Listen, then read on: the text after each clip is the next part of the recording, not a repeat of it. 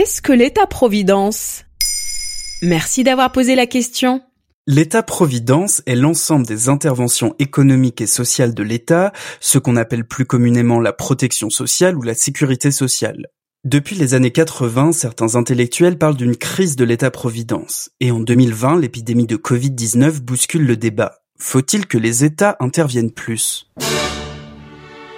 À la fin du 19e siècle, pour endiguer la propagation des idées révolutionnaires, l'Allemagne invente des systèmes d'assurance censés protéger ses citoyens.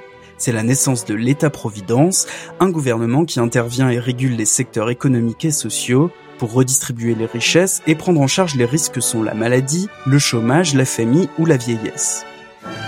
Le contraire de l'État-providence, ce serait l'État gendarme, restreint à quelques fonctions, la police, l'armée et la justice. Un État ultra-libéral, en quelque sorte. L'État-providence s'est développé en temps de crise, après la crise de 1929 aux États-Unis ou au Royaume-Uni, où l'on parle de welfare state. Il s'agit de systèmes de redistribution des richesses vers les plus pauvres. Quant à la France, que l'on imagine en pointe sur ces questions, il faut attendre la sortie de guerre en 1945 pour voir la création de la fameuse sécurité sociale. Le 1er juillet 1946, commenceront à fonctionner les nouvelles caisses de sécurité sociale et les nouvelles caisses d'allocation familiale. Mais concrètement, d'où vient l'argent et comment on le redistribue? L'État-providence fonctionne selon différents modèles. Les citoyens peuvent toucher des prestations en contrepartie de ce qu'ils ont cotisé, ou bien l'impôt finance les mêmes prestations à tous les membres de la société. Souvent, les systèmes de protection sociale reposent sur une combinaison de ces deux modèles. Mais depuis le début des années 80, l'État-providence est remis en question. L'historien Pierre Rosan-Vallon explique que cette crise est triple.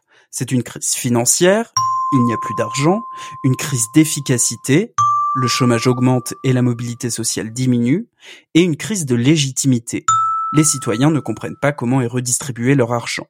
L'État-providence ne répondrait pas non plus aux nouveaux enjeux que sont l'exclusion ou le vieillissement démographique. Et vu qu'on rentre dans une nouvelle crise, on va voir le retour de l'État-providence. C'est ce que laisse croire le discours du président français Emmanuel Macron en mars 2020, au début de l'épidémie de Covid-19. La santé gratuite, sans condition de revenu, notre État-providence, ne sont pas des coûts ou des charges, mais des biens précieux, des atouts indispensables quand le destin frappe.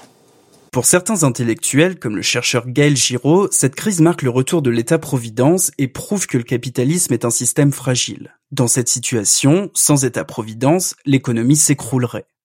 Pour autant, le sociologue Pierre-André Juvin remarque dans Bastamag que le virus n'a pas converti Emmanuel Macron au communisme. Au contraire, sa conception de l'État-providence resterait libérale. L'État déploie des conditions d'épanouissement du marché qui, en retour, améliorent les conditions de vie des personnes. Quant à notre historien de l'État-providence, Pierre Rosan-Vallon, il livre son analyse dans le journal Le 1. Pour lui, cette crise marquerait bien plus le grand retour de l'État hygiéniste que celui de l'État-providence. Mais ça, c'est encore un autre sujet. Voilà ce qu'est l'État-providence. Maintenant, vous savez. En moins de 3 minutes, nous répondons à votre question. Que voulez-vous savoir? Posez vos questions en commentaire sur les plateformes audio et sur le compte Twitter de Maintenant, vous savez.